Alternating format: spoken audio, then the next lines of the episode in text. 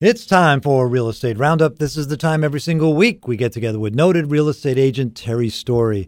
Terry's a 29 year veteran with Keller Williams, located in Boca Raton, Florida. Welcome back to the show, Terry. Thanks for having me, Steve. All right, Terry, last week we were talking about pricing your home, and we came on a situation that we had to stop because of time, but I want to continue to explore today. Sure. So you were telling us that there was a home that should have been priced around the high 800,000s. Let's call Sell, it sell. sell rather for 900,000. Let's just round it up a little bit. But the seller was pricing it at 1.1 million. Take it from there. Okay, so if you price a house at 1.1 million and the comparables show that the house is worth 900, this is what's going to happen. Virtually, you're going to get very little activity. The million dollar mark is a huge number. So if, if the home is going to sell under a million, you shouldn't be priced over a million. Now, here's how you know what's going on. If you have the home on the market, it's on the market now, regardless of price, for two weeks and nobody comes to look at it, the market is speaking and is telling you you're overpriced. Because people are looking online, they're looking at the comps, they're looking and they're seeing lower comps, and this this one's well, the the buyers remember the the buyers, buyers. dictate the price, and they're online shopping. There's thousands and thousands of websites.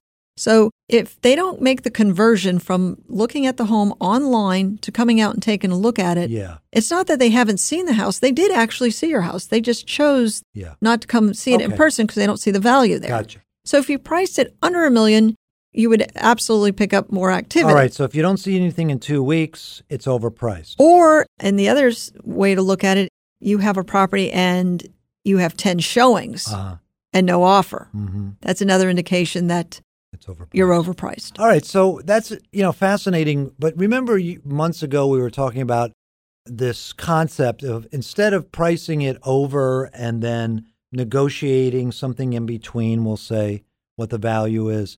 You price it slightly under the market, trying to elicit a bidding war. That's right. That's a pricing strategy and it works quite well.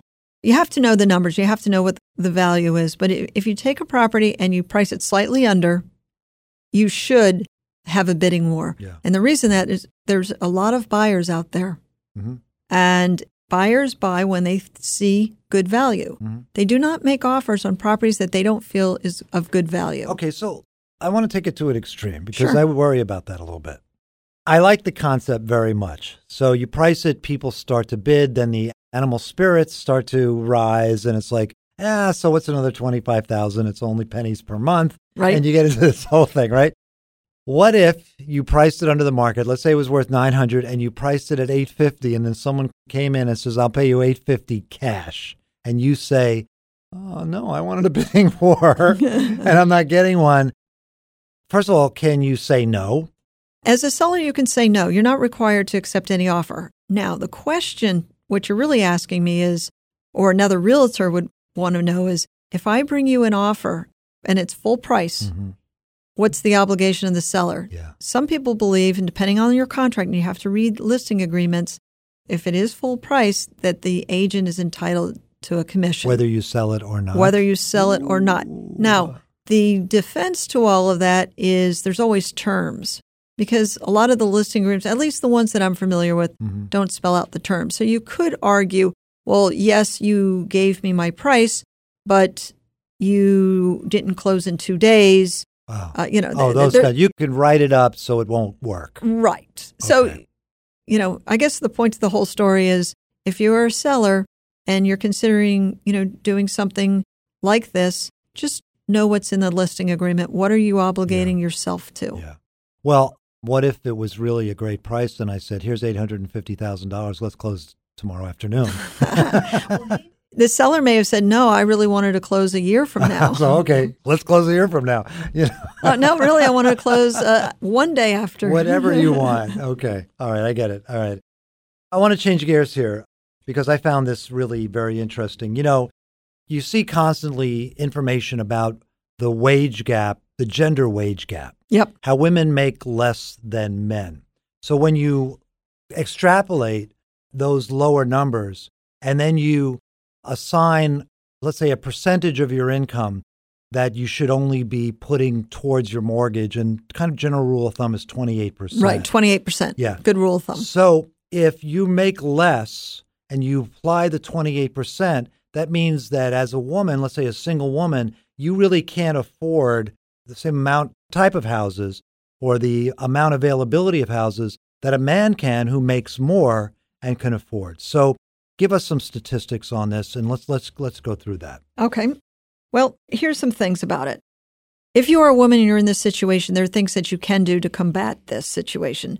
First, don't let the down payment scare you away. Mhm. Number one, because w- last week we discussed this, and now you can get three percent down payment loans Freddie Mac. through through Fred, exactly Freddie Yeah, Mac. so 3%. So don't be afraid of that to begin with right. because there is money out there where you only have to put 3% down. The other option you have is line up a guarantor or co-borrower. Okay. So that you know that's an option for you.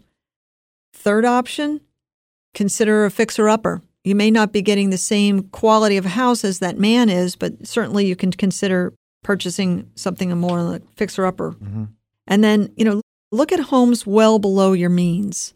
That's a safeguard. Everyone actually should be doing this. Not in Boca, but Right. Everything's expensive here. okay, go ahead.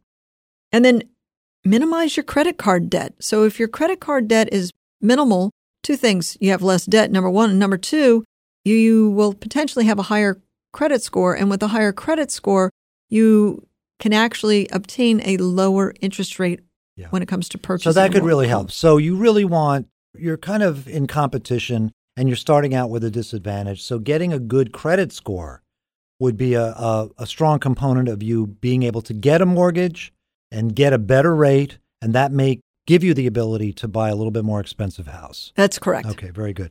You know, there are some statistics here. I was shocked by these. So, um, when looking at where these discrepancies really matter, in some of the urban areas, the results were pretty bleak. Seattle, for instance, has the biggest wage housing gap. Men can afford nearly 150% more homes than women. Wow. In Colorado Springs, Miami, San Diego, San Jose, in Colorado Springs, for example, men can afford 122% more homes than women. And even in San Diego, it's still a significant 68%. So, That's a large, yeah, so, large numbers. You know, women's wages have to rise in order for them, obviously, to be on par doing the same work, but it has effects downstream Sure. that you just really never think about. And I thought we would bring this up today. Very good. My guest, as always, is Terry Story, a 29 year veteran with Keller Williams, located in Boca Raton, Florida, and she can be found at terrystory.com. Thanks, Terry. Thanks for having me, Steve.